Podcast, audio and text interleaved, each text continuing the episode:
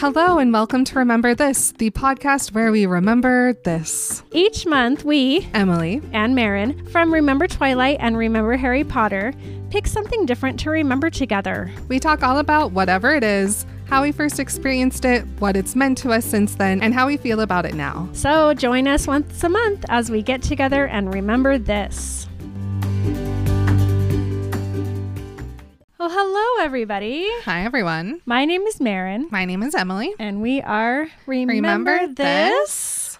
Welcome to this month's episode of Remember This. It's a special one because Because it's our last one. it's our last public Right. episode Mm-hmm. for the foreseeable future. Yep, we are not saying goodbye to Remember This.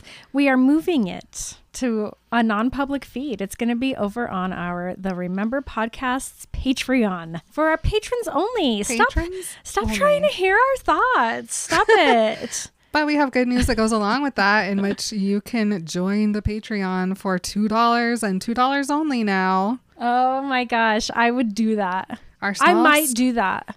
You should. Just pay Everyone myself. should.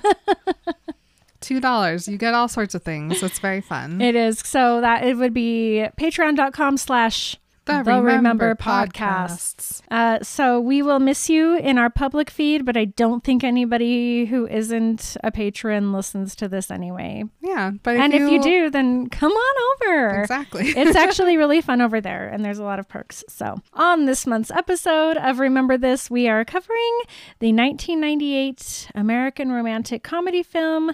You've Got Mail. It is a movie, and according to Wikipedia.org, it is directed by Nora Ephron and it stars Tom Hanks and Meg Ryan. It is inspired by the 1937 Hungarian play Parfumerie by Miklos Laszlo, which had earlier been adapted in 1940 as The Shop Around the Corner and in 1949 as In the Good Old Summertime. It was co written by Nora and De- Delia Ephron. It tells the story of two people in an online romance who are unaware they are also business rivals. It marked the third pairing of Hanks and Ryan, who previously appeared together in Joe versus the Volcano, a great film, and Sleepless in Seattle, an even better film. the latter, which was also directed by Nora Ephron. Oh, okay. I do want to just give a honorable mention to the soundtrack of this movie. Um, it's one of the probably about 10 or 15 like movie soundtracks that I have completely memorized. I love it. I give it, it's probably for me, it's an 8 out of 10. It's so good. It's such a good soundtrack. It says a soundtrack was released on December 1st, 1998, and featured a mix of classics from the 50s and 70s, particularly the work of Harry Nilsson, which my husband is always just like, he has got the most nasally voice, but I'm just like, I love his voice and I love these songs, as well as new original recordings and covers. The score to the film was written by the English composer George Fenton. And so I love the soundtrack. Give it a listen. It's really fun and it goes perfectly with this movie. It's great stuff. The soundtrack is basically a soundtrack for the 90s. It is. It is. It's. It really speaks to me. I really love it. So the movie You've Got Mail is particularly lovely as far as I'm concerned. I love this movie so much. This is my second favorite. It's number two on my rom com lists. In fact, I often tell people it is the second most romantic movie ever made. I get a lot of arguments about that, but I don't care. My first is 50 First Dates, period. Don't even fight me. But this one is so romantic. I first saw this movie when it first came out in the late 90s. Um, and I just remember, I think I probably didn't see it in the theaters first, but I saw it probably at my brother Willie's house after it came out on tape. We probably rented it from Blockbuster and brought it back to his house and watched it on tape. I wanted to remember this movie because I find it to be so incredibly romantic and also, specifically at this time of the year, I always want to watch this movie. Um, probably about 10 minutes of the movie total takes place during the Christmas holiday season. But to me, this movie feels like a Christmas movie, and I didn't actually want to watch a Christmas movie. I wanted to watch something that was like Christmas adjacent. And You've Got Mail has always been Christmas adjacent to me. Plus, it's a romance, which I love romances. Plus, it's a comedy. Plus, it's just super sentimental to me. It's nostalgic. I love this movie. I watch it every December at least. And I just absolutely adore it. What about you? Okay. When did you first experience this you movie? guys. this was my very first ever watch of You've Got Mail. and I'm I'm like stuck in between two points of seeing the charm and the whimsy and the romance and the mm-hmm. the New York in the Christmas time and the and the falling in love without having never like I get that and I see it and I understand why people Yeah. fall into that side of the movie. Uh-huh. But then I I'm getting a little bit of the friends effect Yeah. specifically the Ross effect, where it's like things that people found really romantic mm-hmm. in the 90s now just I can't not obsess over them and see how bad they are. Yeah, obsess is good because I think that that is something that's happening a lot right now where people who are my generation who first saw You've Got Mail as it was released, which at, at the time, I will tell you guys, it was 98, 99 when I saw it. And the way she spoke to him and the way she stood up for herself and the way she was an independent grown ass woman was the very like cutting edge, top of the line where you could possibly be at the time of feminism. Like, I was like, hell yeah, she's a badass woman. She tells him exactly how she feels about him, she tells him what she thinks. And ultimately, it changes him. I'm not going to argue with Emily. It's fine. I don't care. Like we can think differently about it. She's an Emily and I are in different generations. Yeah. And when I saw this, I was like, I would I would be so scared to talk to a man that way. And I just wouldn't know what to say and I wouldn't be brave enough to stand up for myself and be like, "No, I am who I am and you are ruining my life and I'm not going to take it." And so to me, it it's so beautiful and it it's not and and like the friends effect that you specifically said to me I felt the same way when I was watching Friends. Yeah. When I was watching Friends, I was like, fuck, these women are awesome. They are so strong and so brave. And Ross definitely sucks. And I, I admitted it back then. I hated Ross in the 90s when I was watching Friends. Um, but now watching back, you're like, oh shit, that's so bad. It, so for me, it's like, it is a generational thing. And it's like, I'm not going to say that it's okay. Yeah. But I will say that it, it was a different generation. And so I saw it differently then. And I can totally, t- with an open mind, see how you see it now.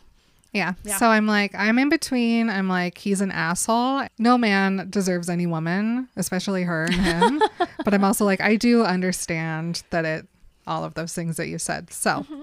I'm in between right now. Maybe if I watched it again and just knew what to expect instead of picking him apart every 2nd of the mm-hmm. movie, I might lean Yeah. more into the nostalgia. But for now, Well, and like he deserves to be picked apart. And and also, so I'm not going to say like he deserves to be picked apart, but he learned. I'm going to say he deserves to be picked apart and he does learn and change. And so that big that big right there, that's where I it gets to me. Where I'm like this man actually does change. And I don't think he ever goes back to being that gross person he was before, which is the beauty of it. I love it so much. So this movie opens up and we hear some loud, what I like to refer to as the loud clicking. But what it is is, is you've got this old keyboard and it's not a typewriter, it's a new computer. So the typewriter clicking is a very specific sound. And then the the little very soft laptops that we have now is also a specific sound. But back in the 90s, we had these keyboards that were about three inches tall, and the keys were also very tall and big. And if you even as much as like barely tapped one of them, it was a click. That's the click I'm talking about that we get at the beginning of this movie. We get the loud clicking sound and we get some really cool 90s graphics. Looks like a video game. I felt like I was taking driver's ed with all the little block cars and the block people Yes. and the block trees. Uh-huh, me too. Right away we are we are brought into the fact that it is 1998. Oh yeah, it hits you real no good. mistake.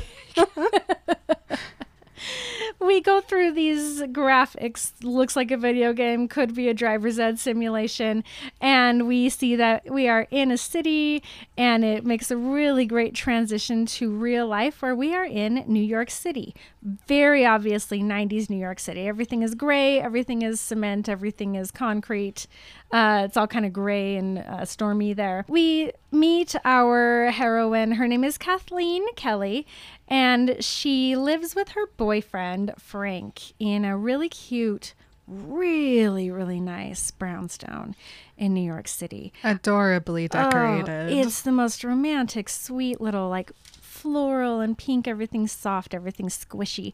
Um, she's obviously inherited this house from her mother because no single woman in the 90s could afford to live in a place like this. so her boyfriend Frank gets up and he leaves and she goes and she like looks out the window and she sneaks over very Meg Ryan-ishly and sits down and logs onto her computer click click click click click and she is having an online conversation with a guy. This is an online secret relationship that she's having. Uh, don't don't come at me. She's she's with a guy she doesn't love. I initially was super sketch about what was happening Uh-huh. because all I saw was like the boyfriend left and then she was allowed to get on the computer. No, that's I didn't understand that it was because she also was doing something Yes. shady-ish on the computer. She's having a an illicit. Just kidding. She uh, she's just made some a friend online, but it's obvious very very early on and like immediately that this is to her something that she has to hide from her boyfriend because she feels more serious about it um, than it actually would have been if he if he would have known. So then we meet our hero. That's that's in sarcastic air quotes whatever. His name is joe. He also has a girlfriend that they live together and they're not also like super in love and you can tell. And he is also having a sneaky dating online relationship that he has to like hide from his his girlfriend who leaves and goes to work. So what happens is they're they're typing to each other. It's really fun. Da da da da da. Guess what? What the heck? They live and work literally right next to each other. These are people who they don't know each other. Nothing is personal. No personal information. No addresses. We're not going to talk about who we are or where we live or what we do. But we, the audience, very within the first scene learn that they live within blocks of each other and she works at this really cute little bookstore um, downtown New York City, and it is called the Shop Around the Corner. And he works at a construction site. the The company that he is part owner slash inheritor of is a is also a bookstore. But it is not a little shop around the corner. It is a big box Barnes and Noble type of bookstore uh, called Fox Books, and it's being built and very grandiosely made into this great, big, huge, enormous thing, literally right around the corner from her bookstore. Ew. Cringe. We learn that Joe is the man. Uh, lots of money. Doesn't care that he's shutting down small shops. Very capitalist driven, very money driven. He doesn't care how much it's going to cost to make these upgrades and to do this stuff. They're in historic New York City. Doesn't matter. Cut it down, tear it down, build a new one. That's all he cares about. We learned that very early. And Joe is, I mean, he's a businessman. He's shrewd. He's calculating. He doesn't care. She's cute. She's charming. She's got a little tiny business. It's very adorable. So we are at the shop around the corner and Kathleen works there. She owns the place and she's got a really cute um, young 20s something employee that she works with. I can't remember her name. I don't know her name, but I love her. I love her too. She's very cool. She's there talking about how she's like, What is wrong with you? You're sniffing scotch tape. What is something's happening? And Kathleen's like, Nothing's happening. Nothing's happening. She, what we find out that uh, Kathleen met somebody online. It's not a sex thing, it's not even a relationship. They're just friends. They met on the over 30 chat room. Turns out these two are living absolute opposite lives. But like in the same exact spot. It's so, Same everything else. Yeah. hmm Their lives are com- the complete opposite, but they are parallel. Absolutely. It's kind of really sweet. We learn that Joe works with his dad and his grandpa, and they're disgusting. They're old AF. Horrible. Can I tell you something about them? Please do. Their office is on the like hundred something floor in New York City, and this old guy has his desk facing into the office instead of out at the skyline. Literally, he could see to England, but he doesn't care. He's like, look at all my furniture. Instead, they're really gross. They are bajillionaires and they're disgusting and we hate them. Plus, they're super ugly. Joe's dad looks like he got hit in the forehead by a an axe, maybe. Maybe. It's really awful. So they're talking about how there's this little bookstore um, down the street from their new big box bookstore. And we learn that Joe's grandpa used to know the woman who owned it. It's Kathleen's mom, and she was a lovely, lovely person. And they used to write letters to each other. It's very cute, and it's a throwback to the original book or the original play of this story where the the characters instead of having an online relationship they write letters to each other. They're pen pals before they meet. So it's a throwback to that. But joe's grandpa talks about how she was lovely. She was too young for him to date but she was just enchanting. And joe is like okay that sounds stupid. We see them talking they're talking online, Joe and Kathleen, and she's talking about how she's reading Pride and Prejudice, and it's the most beautiful book she's ever read. And he is, of course, going to read it because he's absolutely falling head over heels for this person he's having an online conversation with. They haven't learned anything about each other still, they don't for a really long time. But one of the things that they know they have in common is that um, they're both smart, they're both witty, they both like to read and um, she's talking about Pride and Prejudice. He's like, I've never read it. So he starts reading it.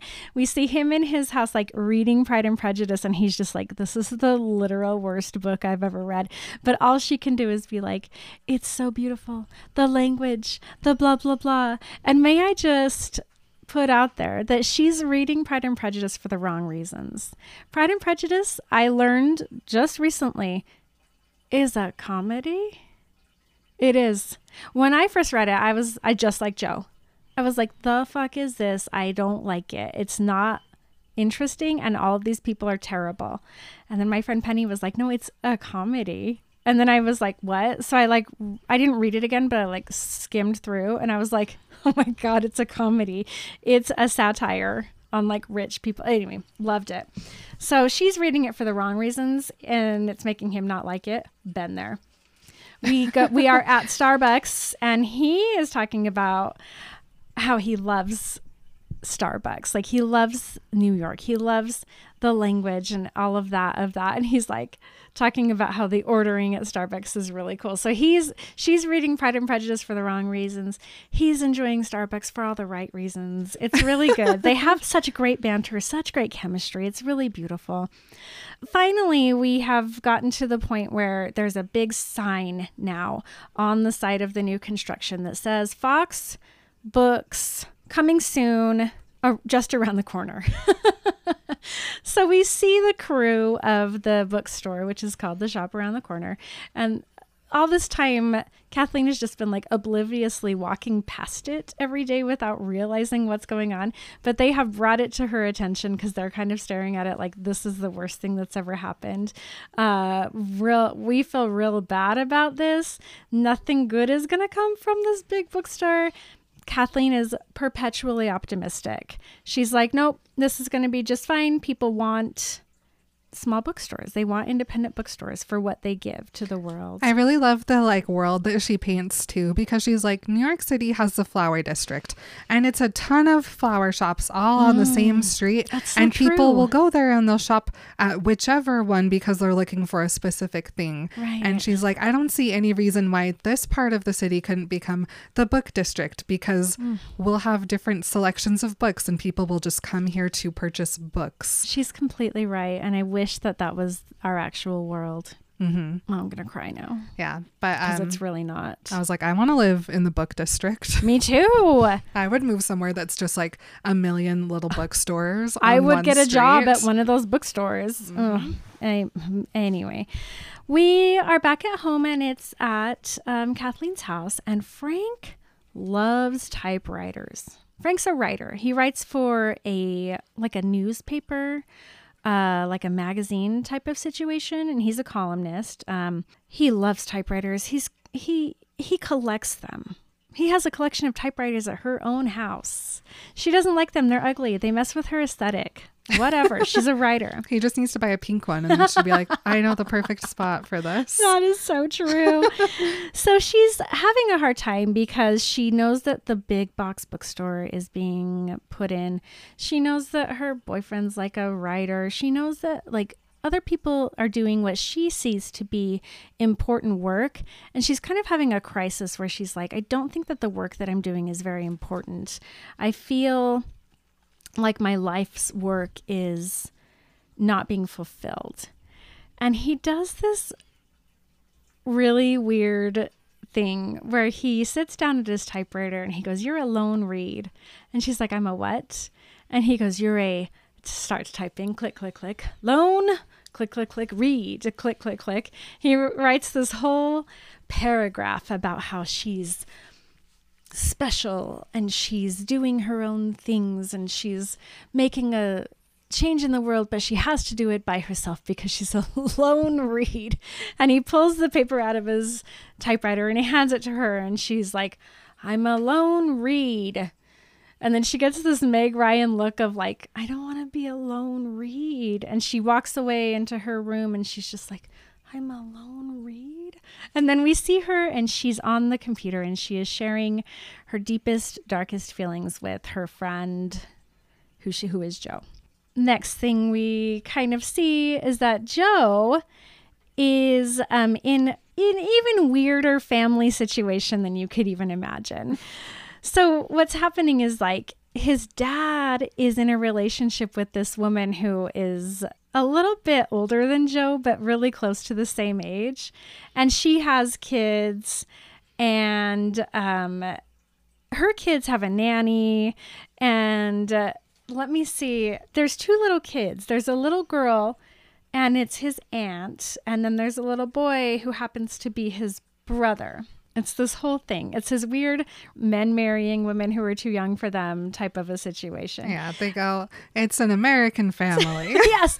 So he, it's his day to take the kids, and he is so cool. He decides to take them to a really cool New York street fair. which is so cute. And why does every city not do that for Thanksgiving? I know there the avenues here in Salt Lake have a really good street fair that happens once a year and we like to go to it. It's a lot like that where it's just the whole street is closed down and there's a street fair. Um so he he's got the kids and he's a great uncle. It's very reminiscent of his movie of Tom Hanks's movie Big from the 80s where he's just he's a big kid, you know. He like he loves having fun with these kids. He's a great uncle slash or, or great nephew slash brother. He's really sweet. And they go past the shop around the corner, and the kids are like, Oh, it's the storybook lady. And so they decide to go in. And he's like, Oh, yeah, this is the shop that my dad and grandpa were talking about. So they go in, and it's Kathleen, who's the storybook lady, and she's so cute. She's sitting there, she's got her like pointed princess witch type of hat on, and she's reading them a story, and everybody's sitting there for story time, and everybody just absolutely loves this woman, and they love her bookstore. And after story time, everybody is just browsing the store and finding their books. And so is Joe, and so are the kids. And one thing that Joe does is he goes over and he's looking at some of their antique books. They're like old classics. And he asks Is it George? George. He asks um, Kathleen's employee, his name is George, about the book. And George uh, kind of gives him like an explanation. And then when he finds out the price of the book, Joe is a little bit turned off and he's like, oh, okay, okay. And he kind of puts it back. And you can tell that he's like, whoa, the books here are way overpriced and this is kind of crazy. It's weird. The kids are looking at a book and Kathleen's telling them about it, and the, the, little girl sneezes, and she's like, "Oh, here, here's my handkerchief." And the little girl is like, "What is this?" And she's like, "It's a handkerchief. It's like a Kleenex, but you don't throw it away," which is literally one of the grossest things I've ever heard in my life. But I digress. So they go over to the counter and she's explaining about how her mom gave it to her and it was hand embroidered and it's this very lovely thing. And, you know, it's like a nice thing to use a, a, handkerchief instead of a tissue and it's just like beautiful. And um, Joe is like, Your mom, uh, she was enchanting. And that's that was his grandpa's words. And Kathleen is like, how did you know that? And she, he's like, oh, is that a, pic- isn't that a picture of you guys back there? And so behind her, um, behind the counter is a picture of her and her mom and they are twirling. And so they have this little conversation about how her mom owned the store and then she died and now the store is hers and it's really important to her. And they used to twirl. And the conversation is a little awkward. She doesn't know that it's him um, but he knows that it's her. So this is where um, we get a little bit of a like an imbalance where uh, he's not being honest with her and he won't tell her that he's Joe Fox. Like what happens is she says something about uh, Fox in a book and Joe's brother, the little boy who's only like 5, goes F O X. And she's like, "Oh, that's amazing. You can spell Fox. Can you spell dog or whatever. And he goes, F O X. And she's like, huh, that's weird. And then she's like, how would you like to pay for this? And he's like, I'll be paying with cash because he doesn't want her to know that he's literally going to put her out of business. He thinks he's never going to see her again. He thinks this is like a one time conversation and that they're just like, not even business rivals. To him, this isn't even important.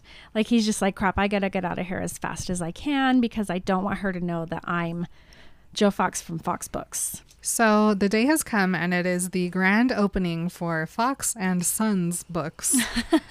and the sh- it's like a four story enormous bookstore. There is yeah. a statue of liberty in the middle of this bookstore. They have a cafe. Like it's everything that you want a bookstore to be, but without the charm right. and the morals of small mm-hmm. businesses. Mm-hmm. Mm-hmm. So, it's Walmart. It's Walmart for books. It is. It's gross. Um, so it's it's him, his dad, and his grandpa, and they're all just kind of walking around, and they're like, "See, there's no one protesting our big bookstore outside. Everybody loves us." We cut over to Kathleen in her shop, and it's like the three workers, and they're just standing there, and there is not a single soul in their bookstore. It's everybody is at uh, Fox Books. We then cut to Kathleen and Frank, and they're going to a Christmas party. And oh no, what would you know it? Joe is also there because, again, they like run in basically the same circle. Yeah, they're both book people. Like Frank, I think, has been invited to this party because he's a writer and he writes for a magazine. Joe's there because he's in books. Like they're they're all there for the same reason. Mm-hmm. And Joe notices Kathleen before she can see him, and so he spends quite a bit of the party hiding from her. and this is giving me very Joe Goldberg vibes, which is from you, and he's the one oh, who I works at the bookstore and kills people. Oh, gross. but this is exactly his MO is like, get into the book community, find a girl that he's obsessed with, stalk her. I'm like, Emily. Is he gonna go murder her tonight? I don't know. So funny. This is how it goes in the other ones. So I am a product of all the terrible things that I learned. I'm so sad. Eventually, Kathleen spots him. He not so secretly goes up and grabs a drink at the same time that she does. and she now learns who he is. Now is the time for what I call the confrontation, where, like Marin said, like she doesn't just like back down and leave and like whatever. She Never. confronts him. Never throughout the whole movie does she back down. Not even once. She's like, Oh my God, you lied to me. You didn't tell me who you were when you came into my bookstore. Did you rent those kids that you were at? Like, are you trying to like figure out who I am and like learn about my business? And he's like, "Ho- No, hold on. like, I didn't lie to you. Those are my aunt and, and brother. um, I didn't know that it was your shop like we did. We really weren't going there for any intention other than the kids wanted to go in. Meanwhile, while they're talking, he has his plate and he's going around all the food, like loading things up. And there's this one dish, which is miscellaneous food in the middle, and it has caviar around the very edge of the plate. It is so weird. It's like a gelatin mold that you would get the re- the recipe from like a 1950s cookbook. yeah. Gelatin mold of like it looks like a Bundt cake, but you can tell it's like some sort of jello Like dish squishy. surrounded by caviar. It's so gross looking. I can't even stand it. And I love food. and I'm like, that looks like the grossest thing I've ever seen. It really does. But what he does is he takes a spoon and he scrapes around the entire edge of the plate and just puts all the caviar onto his own. And this, of course, she also calls him out on. And she's like, why are you taking all the caviar? That is the garnish of the dish. Like, she could not be any more done with this person. It's offensive. I agree. It Like, is offensive. Why would you do that? it, he on purpose spends the entire movie wanting to make her angry. Yeah, it's it makes me angry. She is obviously Yeah. angry. It's just a dick move. Like you're at a party, you Mm-hmm. don't take all the garnish. I don't care who you are. It is it's gross and rude. Go buy your own caviar. Don't scrape all of it off. Anyway, I also couldn't. I could only focus on that when it was happening. well, he Um, takes he does the dickish thing too. It, it didn't have to be as bad as it was because he first takes just one spoonful of it and puts it on and she's like that's really rude you're not supposed to take that much of it you're supposed to take a piece of the gelatin and then whatever caviar comes with it. And he's like i'm not going to let you tell me what to do. Scrape and takes like half of the caviar. It's He's so such an asshole. awful. Um, so while they're like, while she's yelling at him, basically, uh, Frank comes over, and uh, I I don't know if there's introductions, but he's there, and then eventually Joe's girlfriend comes over, and the girlfriend's like, "Oh my God, Frank, you're the guy who wrote, writes for whatever paper, and you wrote this thing, and I I thought it was so smart." And Frank's like, "Oh my God!" Like they have like such a great moment. I'm really confused about the women who fawn over Frank through this whole movie. he is the most pretentious like when you when you think of like a guy who in college is like I'm a philosophy major and then he grows up to be Frank. right? Yeah. Well, Joe is like those annoying film bros who's like, the Godfather is everything. he like, is. they're both just, all the men are obnoxious at this point, as far as I can tell, In the world. in the world, in this movie. So, yeah, they're just like, Joe and Kathleen are just standing there while Joe's girlfriend like fangirls over Frank. and I like honestly wish they got together because their do too. chemistry was just like boom. Mhm. I thought for a minute that it was her because I remembered that there was a woman in the movie who has the same reaction to him. I forgot that there were two women who love him like that, and it does, it's weird. It doesn't make any sense, but yeah, I wish they would have gotten together too. Yes. Meanwhile, while all of this is happening, Kathleen has picked up a knife from one of the dishes and is just like standing there pointing it at Joe. And eventually, Frank like just takes the knife out of her hand and sets it down. Really cool. Really cool. so then they go home, and it's now time for what I wrote as the reflection mystery email time Yeah, okay, I like that. because they both kind of talk about this interaction to each mm-hmm. other without really recognizing because like you said they're not they're specifically leaving out anything that could tell each other who they are so they very mysteriously just kind of write what their feelings were about such whatever insert blank situation happened Everything just has to be very nebulous instead mm-hmm. of specific. and then and i don't remember which one of them says it but the words are typed Do you think we should meet? Ooh, he says it And she closes her laptop. and walks away. she she nopes right out of there. and then we get the next little montage where they keep accidentally running into each other everywhere they go, which they had been doing for Yes. Months and months, I'm sure, leading up Oh, to this. yeah. But now that they have a face, they are noticing that they go to all Mm-hmm. the same places. They shop at the same grocery store. They go and get their whatever. They like over and over Everywhere. are running into each other. Literally parallel lives.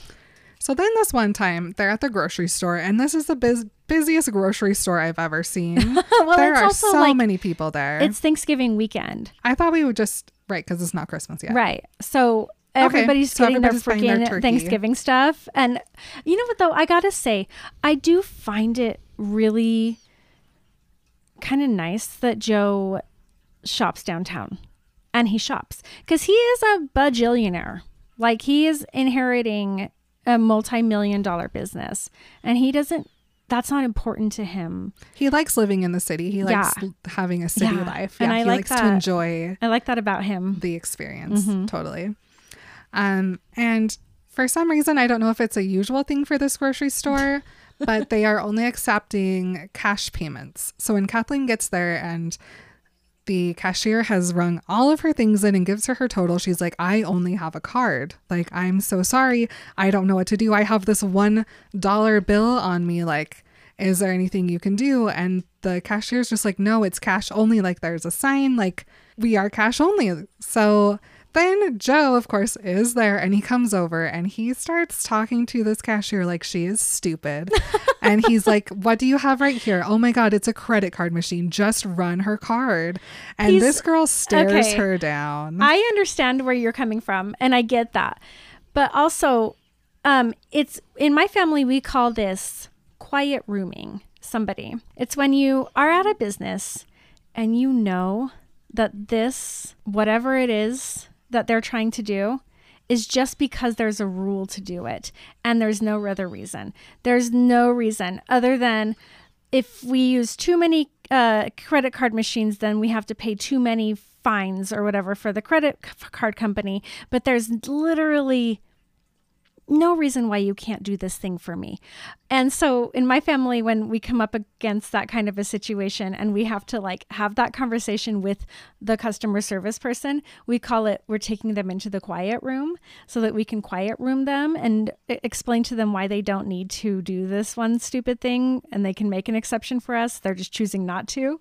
And so I think that he would have done that to any cashier. Like it Oh, well, wouldn't yeah, have definitely. been. And so he does act super jerky, but he's also like right. And this is just one of those things where like you're you're just you don't have to do this thing. You can make an exception for your customer at this time. And as a cashier, I used to make exceptions all the time. And the, my favorite companies to work for were the ones who said, go ahead and make a, an exception if your customer wants it. There's no reason to have a fight with your customer. so that's where I'm seeing it from. But I'm also that age where I was working in retail places at that time where I was just like, oh my God, I can't do this thing. And you're being a jerk. And then they're like, no, you're being a jerk. Just do the thing. And I'm just like, ugh. Well, here's the thing yeah. is like I do understand that situation and when employees go up to bat for things that they don't need to. I agree with that, but there are some companies who the manager at the end of the shift if they saw that Mm-hmm. you ran a card and it was cash only, that employee gets in trouble. Yeah. And also, I don't think you should have to make exceptions for rude customers. Yeah. The ruder you are to me, the less I'm budging, you Yeah. know? So if you would have come up to her and What been like, it? Please, like, it? we'll pay double, like, Yeah, that's whatever, true. that's a lot different than, can you use your credit card machine here, sweetie? I see you have one. You I know? wonder what it was that she, that I can't remember what it was that he said that finally changed her mind. Cause she found it charming. She like kind of laughed at him and was like, fine, I'll do it. I don't remember. I was furiously writing about how annoying he was. I, 'Cause he I just does- wrote, I'm stressed for Rose. Like, Yeah. And then you have this whole line of people who are mad they and getting mad. frustrated and they're going to complain to you that you Another thing held that, up the line. that Joe could have done, which he didn't want to do because he didn't want to have this a more more of an interaction with Kathleen, but he could have just paid cash for her right there. 100%. He obviously carries, because at the bookstore, Mm-hmm. It was seventy five bucks. 75 $73 for his Mm-hmm. books, which he also thought, thought that was too much for 12 children's books. God. Anyway, I'm just such a bargain. I'm stressed for Rose. This didn't need to happen. Okay. Next thing. We're now at Christmassy time because we're at the Fox's family Christmas party where his aunt is performing Annie at the piano. Just Kar- screaming. That's what Karen Kilgariff refers to as your first um, opportunity to show off when you're a child actor. I totally agree. I was an Annie when I was a kid. we all do it. Yeah. So their party is everyone is dressed very sharply Oh. and they're all just kind of sitting around while this girl and I don't know if we ever learn her name more than once, so I didn't write it down. Um, but she's just there Me neither. screaming Annie while everyone's just like, "This is nice." girl- and She's me though. and I said that when we were watching it. I was like, that's me. And I don't remember who said it, but they were like, but not voluntarily. And I was like, oh, super voluntarily. 100% I would have gotten up there and been like, I'm singing tomorrow from Annie. But then we cut to Kathleen's Christmas party where it's everybody is up and they're all singing together around the piano, and this gave me very like our family. uh, it makes me want to Christmas cry. vibes. It's so because there's like Birdie's there and she's playing the piano for everyone while they sing, and I was just like, I can't, I can't think about this too much. It- really, hits, we like can't. really close in the heart. It is. It's it's so personal because that was our every Sunday, definitely every Christmas, where Grandma would sit and play. Oh no, it's been, it's been a year, you guys. My Grandma would play and we would all have to sing, but we all secretly and not very secretly loved it, and it's uh, we were very special, and it felt it felt like home watching that. Yeah. So those two very different parties are happening. and then I have what I entitled That Bitch Miranda. So Yeah. Miranda had been a customer at Kathleen's shop and I'm sure Mm-hmm. probably since her mom owned it and she's an author and she like popped by one time while it was super dead in the shop and she asked Kathleen like or Kathleen was like, "Hi Miranda, like um and Miranda's like, "Are you guys going to still be in business in January? I'm just trying to figure out what to do for my like author signing." And Kathleen was like, "Of course we're going to be open and of course we're going to host you like we always have with all your other books that you've written." But now Kathleen walks past Fox Books and in the gigantic window sees the big poster that Miranda is doing her signing at Fox Books. It makes no sense why Miranda couldn't have done both signings. Mm-hmm. It makes no sense. She's going to do a big bookstore signing and an indie bookstore signing. I there's no reason why that couldn't happen at other all. than that bitch Miranda. yes, So this is just like uh this is kind of like the first thing that happens to Kathleen where she's like, "Oh, maybe everyone is right about what they've been saying that we might go out of business cuz it's been since Thanksgiving and bus- like or since their opening around Thanksgiving that their shop has been dead." So it's Christmas, they're putting up the lights, there's the tree, and there's still nobody in there. And so Kathleen then hops online and she's telling mystery email guy that she is starting to have some business trouble. And Joe is like, aha, my moment to shine. And he's like, I am the best businessman in the world. What do you need help with? And uh, Emily just throws her pen at the TV. honestly, I just wrote, Joe, OMG, I can fix it. Joe. And then he brings up The Godfather, which he had told this whole thing to Kathleen at the holiday party they were both at. He went on this huge thing about The Godfather. And so he starts to bring it up again. And so this is the first time where Kathleen finally is getting a little like, that's weird that both of these people brought up The Godfather this week. She's like, what is it with men and the Godfather? Honestly. so uh, Frank walks in and she immediately sh- closes the laptop, shoves it under the pillow, and just like flops into place. She wasn't even having a bad conversation. She's literally just chatting with a friend. Yeah. And I think that they have moved on from like their chat room to like they're just sending each other email. So it's not even like if Frank saw these emails, it doesn't have to There's be nothing to it, weird. yeah. It's so funny. but she feels guilty even having this like secret Yeah. friendship. okay, but now it is Christmas. And so we're at the shop, and there's actually a ton of people in there shopping. And Frank has written an article about how terrible Fox Books is and how they're putting small businesses out of business and how everybody should go and shop at this store. And so there's just tons of people there. They're super, super busy. Um, Kathleen is in the office doing these power punches and like amping herself up. Uh, very cute. And um, then we cut to outside of Fox Books, and the protesting has now begun. And Kathleen is doing news spots talking about her small business and how awful it's been now that Fox Books has opened up and how people really should be supporting small businesses, especially during the holidays. And Joe is just pissed at it all.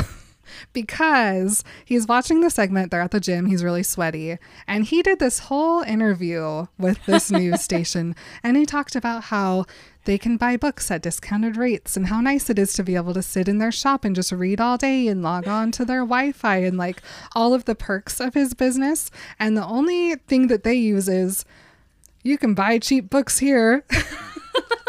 and so he's like, I hate everything. He is so upset that they cut out his spot on the news.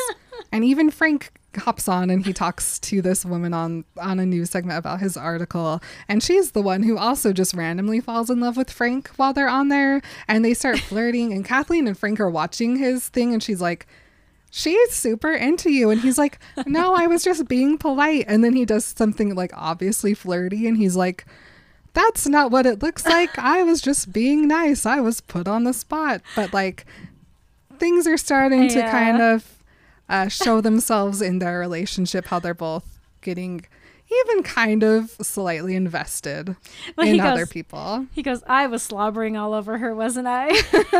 and she's like, Yes, you were. Yes. So then we are back at the shop, and Birdie is going through the numbers for the year. And she's telling Kathleen how, even with all of that big business at Christmas and all of this publicity, the numbers are not where they need to be to stay open. No. Oh, it's heartbreaking. So she is at home and she decides that she's going to once again log on and talk to her friend online for some advice because he's, you know, he gave her that advice to, to, to, go to the mattresses which was just like to be strong and to do the punches and and pull it all out and do it all and she did it and it helped enough that they got they they were just breaking even. They weren't they were at the same numbers as last year. They hadn't increased at all. So she's like, maybe if I go to him for a little bit extra help, maybe he'll give me some different advice. I'm going to ask. And then she goes, actually I do want to meet. And so they get really excited. They have decided that they're going to meet at a coffee shop in New York. It just is like so fortuitous. They both live close by. They can meet at this coffee shop.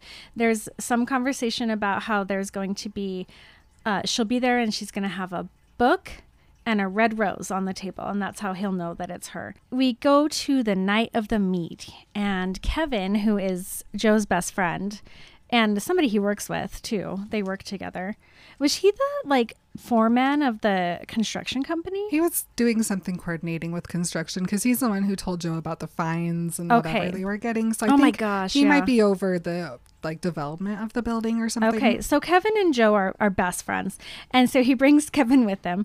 And he's just so nervous. He's outside and he's just like pacing and he's freaking out. He's probably sweating like crazy. Literally me. Yeah. Is, I would be like, will you so go in there nervous. and look and like, what do they look like? What, where are they Right? sitting? Like, And I kind of love, like, Kathleen was like, she's so cool. Like, she got there and brought her book and her rose, and she looks super cute. She's got the best, like, Ron Weasley hair and her little whatever. But so he's like, Kevin, go look. And Kevin jumps up there and he looks in the window and he's like, Ooh, there, oh, she is so gorgeous. And he's like, I knew it, I knew it, I knew it, I knew it. And then he goes, But no book. And he's like, Oh. And then he goes, Wait, wait, wait. No, I see somebody. I see a book and I see a rose. And she, he's like, Oh, what does she look like? What does she look like? And he goes, I don't know. The waitress is standing in front of her. And then, like, two seconds later, he's like, Uh, um, and, and Joe is like, What? And he's like, well, you know how you said that Kathleen Kelly's like really pretty? And he's like, yeah. And he's like, well, if you liked her, you'll definitely like this girl because she looks just like Kathleen. And he's like, well, that's great. I can't wait to go in there. And he's like, no, it, it, it's Kathleen. Before he tells him who it is, though, and he just like confirms that she's pretty, he yeah. literally goes over to the fence and starts shaking it, screaming, She's pretty. She's pretty. like he lost his shit. Like this girl that we've been I've been talking to, and I finally like got the courage to ask her out, and she said Yes. yes, and I'm here, and she's pretty. well, I had to, I should go back a little bit because when they first got there, he goes, if this woman looks even a little bit better than I don't remember what he A said. mailbox. a mailbox, I would be insane to not marry her because their connection is so strong, which hands down, you can have that kind of a connection online. Period. Like it can be so beautiful. And so, uh, uh, so now he knows that it's Kathleen and he is, I just wrote three V's. He is very, very, very upset. Very, very, very upset to the point where this scene and Tom Hanks plays it so beautifully that every time I see it, I am crushed that it's her because he knows that he has done nothing but be an asshole to her since he met her. And now that he knows that it's the woman he's literally in love with and banked the rest of his life on just two minutes ago, I can't even imagine how he feels. Like his heart must be in his shoes and he's stomping on it and he should be. He should be. I am never going to argue with the fact that he was an asshole to Kathleen from the moment he met her. He was mean to her at the party. He was mean to her when he did his interview for the news. He said mean things about her while he was working out with Kevin. He's been terrible to her, and to him, he justified it by saying, It's business. It's not personal. It's business. But guess what? It's always personal. And now he has to face that. Now he has to come to terms with he fell in love with the same person that he's being awful to. Yeah, he, for me, I think this is the part of the movie where it really gets off of where I would want it to be, especially watching it now, where it's like he could take this time to do self reflection now and just decide to be better to her from here on out mm-hmm. and to stop being the person who he knows isn't worthy of her and that's why he doesn't want to go in there and he could make the changes to her face to be better and then reveal that it's him I know, but he doesn't do- make that choice I agree with you. And I don't know how he could have done that. I I don't know how I don't think he's in the right place but like for me I also don't think it would have worked. I think that she would have been like, absolutely, absolutely no. Like that that TikTok sound. No, absolutely no. No, ab- I've seen enough. No, absolutely no. She would have walked away that. Second. Well, I don't mean for him to tell her who he is. In person, he keeps being mean to her. He Mm-hmm. But I- could right now I have- choose to. not, I have a theory about you that too. I think that the so he does, dear reader, dear audience, he continues to be horrible. In fact, he ramps it up. And I th- I truly, honest to God, I think that he is trying to make her hate him because he can't handle the fact that he's an asshole and he has to face it now. And so he's just going to sabotage the relationship entirely so that she will say, Get the fuck out of my life. I never want to see you again. That's easier than facing his own feelings. And I know people who do that. My brother used to do that, where he would just, he would feel terrible about something. And instead of being like, I'm sorry, he would just double down until we were all just like, go away. We fucking hate you. And now he's not even in our lives for different reasons, but that didn't help. Yeah. And I think that's what he's doing. He's just like, it's easier for me to double down and be worse than I ever was so that she will have to tell me to go away.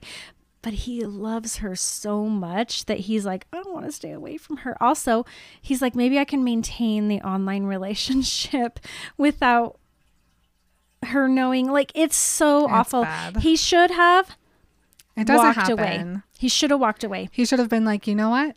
I am an asshole. Mm-hmm. And I need to fix that before I enter a relationship. Like, instead, he plays both sides Yes. Mm-hmm. the rest of the movie, and that's what I don't like. right now in this moment he should have gone inside of himself, not of the coffee He shop. He should have just left. He should have introspected Sent Kevin in. and left, gone away. he should have sent Kevin in because Kevin was like, "I'll go in." He should have been like, I've been so terrible to this girl, but I'm not about to make her sit there without me. Mm-hmm. I'm going to go send her a message online and tell her Sorry, we can't. some- it's not whatever, going to it's work not out. going to work out. And you need to go in there and say, Do you mind if I sit with you while you wait for whoever? Yep, this is Marin and Emily's episode of how it should have ended because that is how it should have ended. He Yeah. should have said, "I'm walking away." Period. Right now, well, and then but he uh, couldn't. He wasn't strong enough. Yeah. He is in love with her, and he's an asshole. Yeah. Well, and like on her side, I'm like, if there was a friend who she was talking to about all of this happening, and at the end where she was like reveals like that guy who was ruined my entire life is also this person I fell in love with without knowing, they would be like, he obviously showed his true color. Mm-hmm. Yeah. Like, I Yeah, understand you like the redemption part of I it, do, but I am love like, it. any good friend would have told her, Yeah. if he can act to you like that without knowing who you are, you don't need him. Mm-hmm. Yeah. you know, And I mean, we'll get there. We'll get where I'm like, I feel like he does redeem himself and he does sincerely change. And it isn't a surface change. I truly, honestly feel like Joe Fox changes in this story and he redeems himself and he will never go back to being that person. Honest to God, I feel that way. I just hate what Kathleen had to shouldn't- go yes, through she for him shouldn't to have get there. had to do all that the heartbreak that she went through because she goes through some shit. Yeah. And I will also say she goes through some bullshit to get there. yeah. It's awful. So he wants to do nothing. Like Kevin's like, "What are you going to do?" And he's like, he just goes, "Nothing." And Kevin's like, "Are you kidding me? You're just going to walk away? Like that's a terrible choice." And he's like, "Nope. I'm not going to do anything. Like this is awful. I've totally ruined my chances to be with her. There's no going back from this." Which at that moment you're like, "Yep, bye." But no. So after a while, she's still sitting there and she's obviously like she keeps adjusting the book, she keeps moving the thing. The waiter has come and take away her cup like four times and she's somebody tries to take the chair and she's like, "No, that chair's taken." Anyway, he does come in and he he's like, "Oh, hey, what's up?" and he sits down and he's talking to her and she's very much doesn't want to see him, doesn't want him to be there. He's doing his very best to like make her tell him to leave immediately and it's working because she's she insults him. She finally is brave enough to like say the thing that she wanted wants to say at the moment she wants to say it. And it's not fair. It's not fair because he actually knows her and knows who she is on both sides and he's not telling her the truth. He's not saying well i'm actually that person and it was me and i did everything wrong and that was awful. And maybe we can you can either hate me and we can separate and part ways or we can see if we can figure this out. He doesn't do that. So it is it's not fair what he's doing. It's not. And i'm gonna i'll leave that there as it is. Um, he does love her already but she hates him and it's yucky. It's terrible. This feels awful. She's like please please please leave. And he's like okay. And you think he's actually gonna leave but he doesn't. He just sits directly behind her like back to back with her. They continue to fight. He brings up the day that they first met. Um, they fight some more. It's really dirty and nasty and it feels terrible. He asks her who is coming. He's like, Who's coming? And she says, Well, it's the best person I know, and that and you're terrible, and no one will remember you. But um, but they remember my mom, and you're just a suit. So she she has this great moment where she finally is able to be strong and say everything and she's mean to him and it's great and it feels wonderful and he knows that she's right anyway it ends the night ends she goes home and she gets online and she's like i don't know what to do. So she she tries to message him or she tries to see if he sent a message to say where he was and he hasn't. Uh, the, i just wrote depression. Yeah. he goes home and he's awfully feel he's feeling really awful. Good. Feel awful.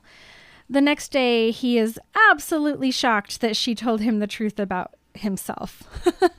He's like i can't believe she said all those things about me. But it's like dude all she was doing was telling the truth. At the bookstore um, she and her cute little girl um, employee are trying to figure out why he didn't come.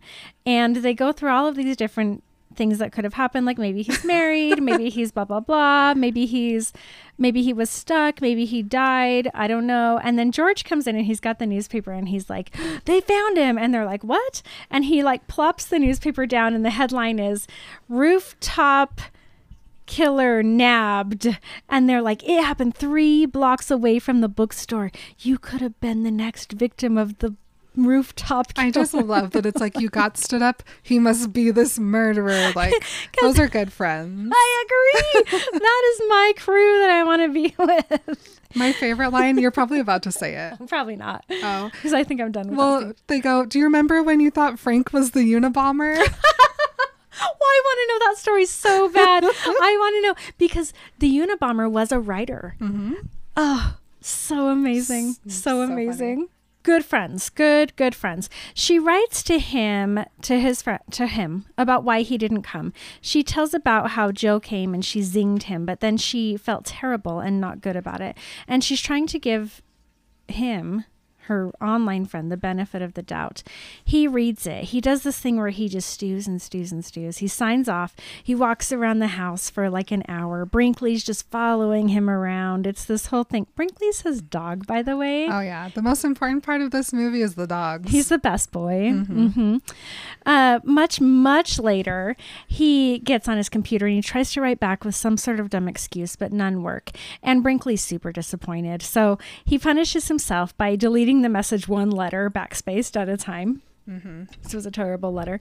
But then he finally just apologizes. Period. It's a good apology. He just does an apology. Bam. Um, Well, is it a good apology? Oh, what do you though? think? Tell me, tell me.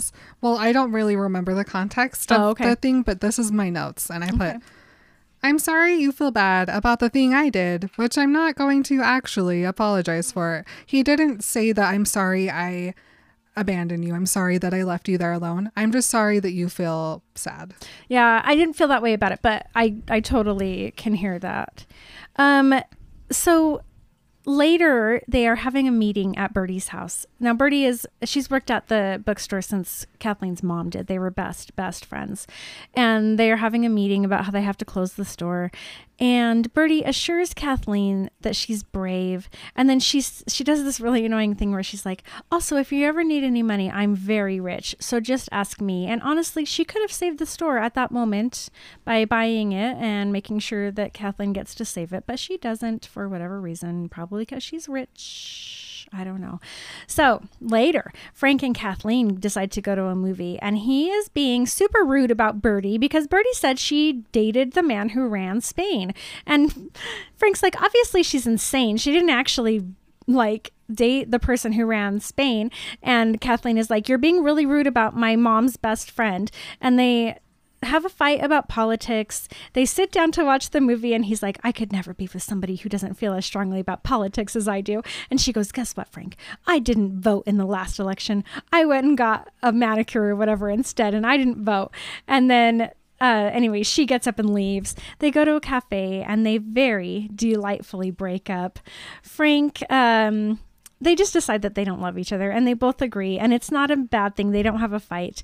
He, they go back to her house. He, he packs up his typewriters and he moves out. so the store is closing.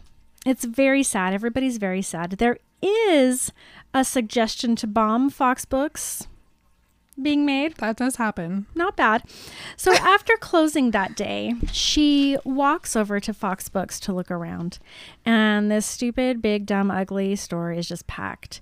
She makes her way to the children's section and she sits down and she's very upset. She had to close her store. She had like uh she she's getting ready to like end this part of her life and she doesn't know what to do. And joe happens to be there which i think is really interesting because most people in his position wouldn't actually be in the store but he notices her and so he's just kind of like watching her from afar.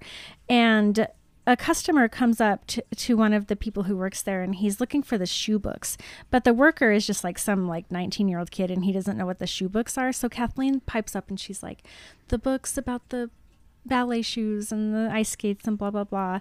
And she knows the author and she knows all about the books and one of them is out of print and it's really beautiful. And joe um, just feels like a big dumb idiot like he should um, so later joe and his girlfriend are on their way home from work and girlfriend is talking about how she wants to hire Kathleen as an editor at her company. Uh, the girlfriend works as a, as a publisher, and Joe is like, Why would you want to hire her? And she's like, She's brilliant. She knows everything about books. She's worked in the business forever. She's she's a great she'd be great. She's a wonderful person and I totally want to hire her. And Joe is like, Oh my God. And so they get on the elevator and then suddenly and they're on the elevator with them, the doorman, and some lady with a dog. And the elevator gets stuck. And she the girlfriend says, You know, you're just as awful as I am because he does not want her to hire Kathleen. And this does not feel good to him. And then being stuck on the elevator is not going well.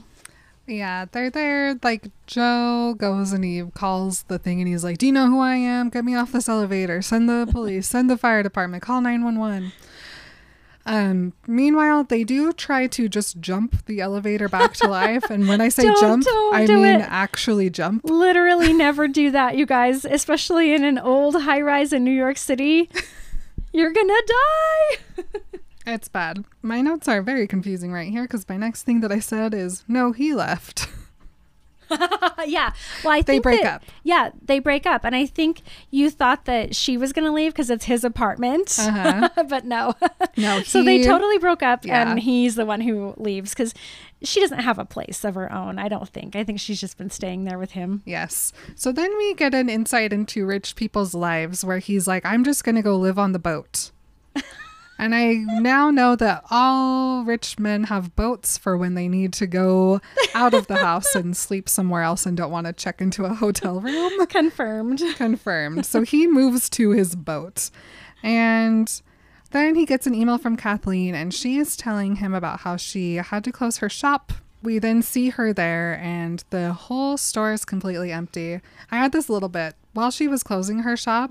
Um, I just like really, it stood out to me how all these older women were coming up to her and they were like, We're gonna, we're so sad that your store is closing. We all miss your mom so much. And like Kathleen having to put up with their grief while she's the one like actually closing the store. Oh my gosh, I didn't drives even- me crazy. I didn't even think about that. Because it's like, yes, lady, like lady in movie, I know you are sad, but you do not need to be telling Kathleen how you're sad that her mom's store is closing. Mm-hmm. Like she doesn't need to take on everybody else's sadness. She's like living. How it. do you though? How are they supposed to card. convey? So Send like just send a card. card. Yeah. Not while she's running around the store trying to fix everything, make sure everything's getting taken care of. I just think I would do last that. I would be like, I'm so sorry this is happening. Like this was my favorite place, and I'm really sorry. Like this feels terrible, and I know it feels terrible.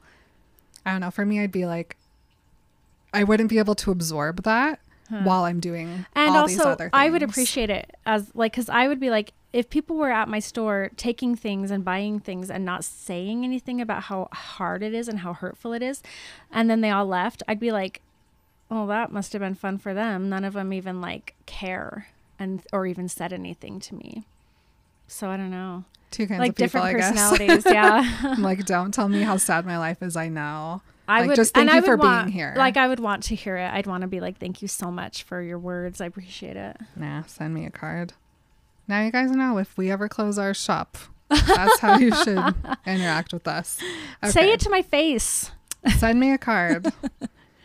um so she's cleaning up. She she turns off all the lights and she goes to the door and she looks back into the room and all she sees is her as a little girl mm. and her mom in the shop just like dancing around. It's this cute little ghost it is so sad. ghost moment and then she closes the door and she puts down the grates and she walks away from her little shop. Next thing we know, Joe's dad is also moving to his boat because he also got kicked out of the house. cool time. And they park their boats next to each other. Oh One of theirs is much bigger than the other ones.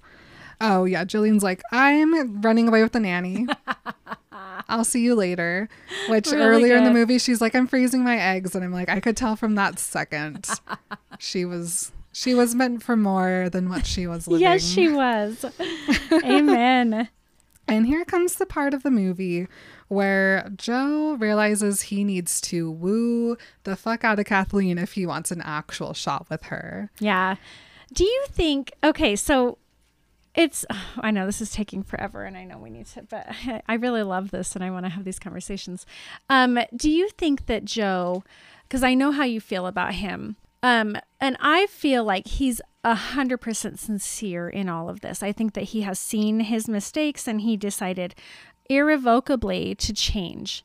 And there was a shift in his brain um, to become a better person sincerely and to be with Kathleen sincerely because she's so good. I mean, do you really do you think at this point that he's just doing this to win her or or out of sincerity because he really loves her and is changing and is becoming a better person. I think both. The thing for me is there is still a lie being told. Okay. Yeah. And if I found out that someone did all of this and was like at the end, if I, because she's like, I wanted it to be you, but if I would, I would be like, I really wish it wasn't you. Mm.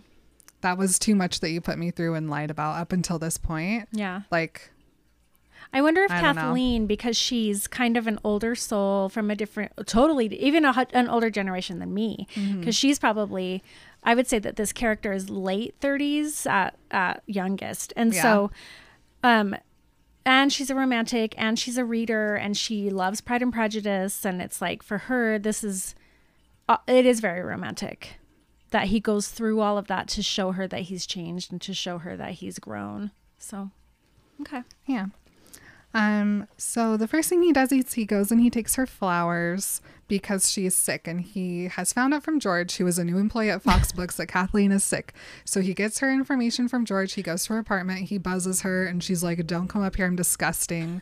and he just sneaks in the door behind someone to her building and he goes up and he knocks on her door and she then has to throw away a million tissues that she left over her entire apartment Ew, ew, ew. um, even after she has been like, please leave. I don't want to see you. He comes up anyway. And she's like, um, are you going to offer me a job now that you're here? and she's like, you know, I got offered another position. And he's like, oh, yeah, me and Gillian broke up though. And she's like, oh, cool. Um, he makes her tea while she's telling him all about his breakup. Yeah, she's like, this other person I know just broke up in an Yeah. elevator. Uh huh. Because he told her about the breakup, but not really. And so sh he, yeah, she just says his breakup back to him. And then we get the great Kathleen speech about things being personal. Yes, I love it. And I didn't write the whole thing down, but I should have. But the big takeaway is that even if things aren't personal to you, the person that you're doing bad things to, it's personal for them. So even if you can distance yourself from a situation or you can play it off as, oh, that was just business, it still feels personal to the other person because it's their life. Yeah, I love it. I love that she is brave enough to say this to him in his face in her apartment. Oh, geez, that's awesome. Yeah. Um, she's like, it doesn't matter because it was personal to me. And so then he asks her why she isn't with this guy that she's been talking to and telling him about. And um, she tells him that she only knows him online. They haven't met each other. She doesn't know who he is. And then he suggests that they should meet up. and while they're talking, he he drops her a couple subtle hints Oh, yeah. that it's him and you can see her like realize it but she won't actually let herself realize it She really won't. And I think at this moment she does because she really takes a moment and she probably thinks back to the night at the coffee shop where she's like, How did Joe Fox end up at that coffee shop if it wasn't him? yeah Yeah. So maybe she does know the whole time and she's just letting him do this. that's the that's the thing i would maybe just be got- okay with is if she took this interaction as he just told me but neither of us really are in the right place to acknowledge it yet and I've if she was clued in from here Yeah. that might make me feel a little I bit better with her is. accepting it later I because there's like a really long shot on her face of her just like Yes. kind of processing while he's saying these things I've seen this movie like 20 times and this is the first time that I've thought to myself, she knows the whole time that it's That him. would make it different for me. I would still not like him, but if she was clued in and Yeah. she was putting him through these tests, like is he still gonna try after this? Is he still gonna Oh my gosh. that might that might be a better movie. I'm just framing it that way from now on. I'm going to tell my kids that's what it is. Well, because he leaves her apartment and then she immediately gets online and she's like, We should try meeting up again. Yeah. Mm-hmm. And why would she do that otherwise? Right. Oh my gosh, that's cute. So then the the saga of them accidentally running into each other continues, but now they're actually Hanging, hanging out. out and enjoying it and talking and getting to know each other in person. So they accidentally meet for coffee this one time. And this whole time, Joe is like trying to figure out who her online guy is. And he's like, maybe he doesn't want to meet you because he's married. And so she messages later and is like, Are you married? and he's like, How could you dare ask me if I'm married? Mm-hmm. and then he's like, Well, maybe this guy doesn't want to meet you because he's really fat. and she's like, I don't care about that. But then sh- that's a whole moment. He's like, Too fat to get out of his apartment? No, of course I don't care about that. Yeah. And then he's like, Well, what's his username? And she's like, It's NY152. And then they make 152 jokes about his username. Good point. And then Kathleen just randomly says, I could never be with someone who has a boat. And I'm like, Period, queen. I love it. So in person, he, while they're hanging out this one time, he's like, Do you want to meet me for lunch on Sunday at two o'clock over at the park over there? And she's like, Yeah, okay. And then he goes home and he messages her and he's like, Do you want to meet me at the same park at four o'clock on Sunday? I think she knows. I'm becoming more and more convinced. I'm going to cry about it. I don't know if this is in person or online, but I and you probably can tell me. But I just wrote um he confesses to her that they had that had they met another way, he would have asked her out, he would have gotten her number, and they would have had a great time together and they would have he kind of just paints this picture of had I met you in person, here's what our life and our relationship would look like and how it would have progressed. This is in real life. This is in person. It's after they've had their Sunday lunch and they've just been hanging out on a bench and she says, "Well, you know, he's the one who got me interested in writing again, which is what she's been doing now and she's she's writing." And he and she's like, "If it wasn't for him, I wouldn't be doing what I'm doing and I would I would just be like really sad and stuff." And then he walks her back home cuz she has to get ready for her date. And he's like, "You know, if if I hadn't been Joe Fox and you hadn't been shop around the corner, it could have been beautiful. We would have just met and we would have fallen in love for as long as people shall live. And it's really sweet. She's like, Yeah, yeah, actually, you're right. But do you think that's true?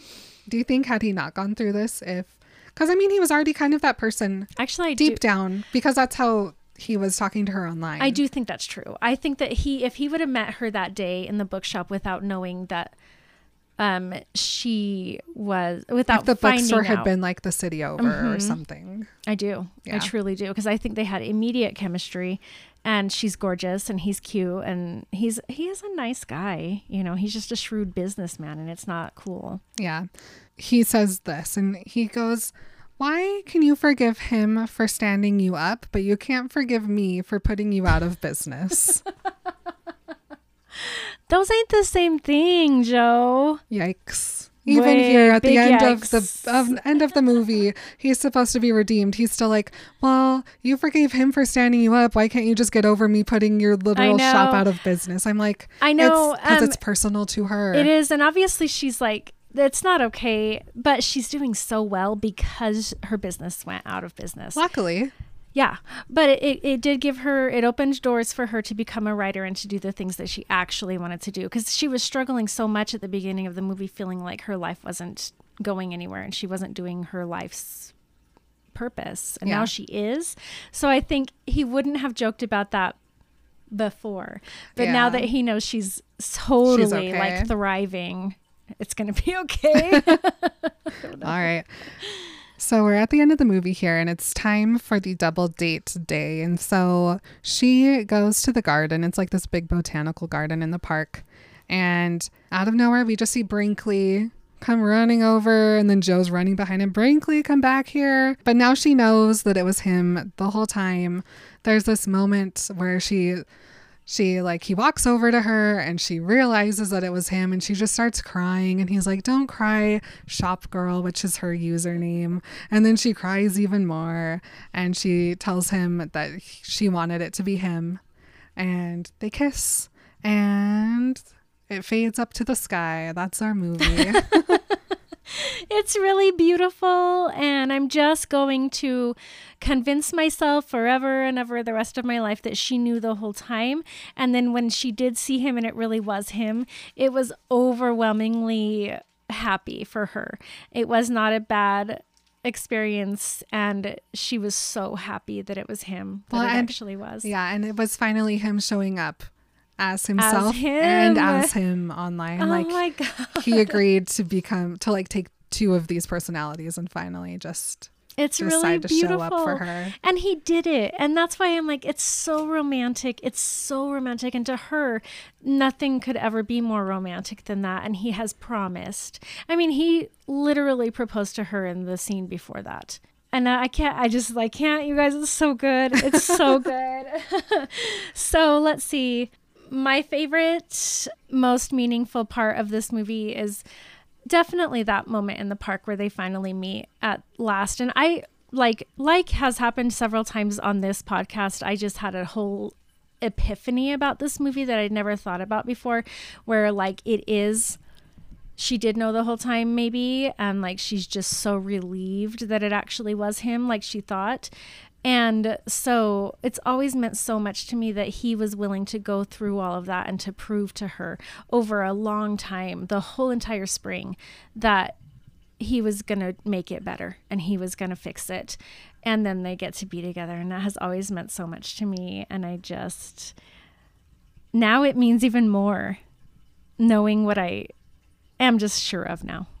Yeah, I still feel conflicted. I would like to watch it again, I think, and just mm-hmm. be able to actually watch it and not have to Yeah. summarize at the same time. I'm kind of just still in the same spot. I might be leaning a little bit more into if I rewatch it knowing that she knows. Yeah. And she has a little bit of the power and it's not so unbalanced until the very end. Yep. That might help. But um my takeaway is that there were 16 dogs in this movie. I'd like everyone to know we kept a dog counter up the whole time we watched. I appreciate the dog counter, and I would just like to put it out there that I think um, Nora could have done a little bit better um, by hiring about three times as many dogs for the movie. Because I think in New York you'd get three times. You wouldn't get just sixteen; it'd be three times as many. They could have met at the dog park at the end. Could have. Could have just Brinkley would have loved that. really that. put the cherry on top. I am so happy that we were able to do this movie. Um, thank you. I also don't blame you at all for having all of those feelings you have. I think if I was your age and it was the first time I'd ever seen it, I'd be like, I hate this asshole. Yeah. I would. I, I'm not going to argue with that. I mean, I have things that are like that for me, like with Buffy. If someone was like, Why do you like this Xander is a terrible human? I'd be Mm-hmm. Oh, like, no, I totally agree with that. fair. Every time Yeah. somebody says that, every time somebody just watches Buffy and they're like, what about Xander? And I'm like, yeah, no, you're totally right about Yeah. Xander. But I still I still love it. love it despite. so All right. Well, Yeah. this has been awesome. I'm really grateful for it. It makes me really happy. And I think that's all I have about this movie. Thank you for listening. yeah, we might be back in your public feeds sometime in the future, but Eh, who knows? come say hi to us on Patreon. Otherwise, yes. Thank you for listening. Love you guys. bye.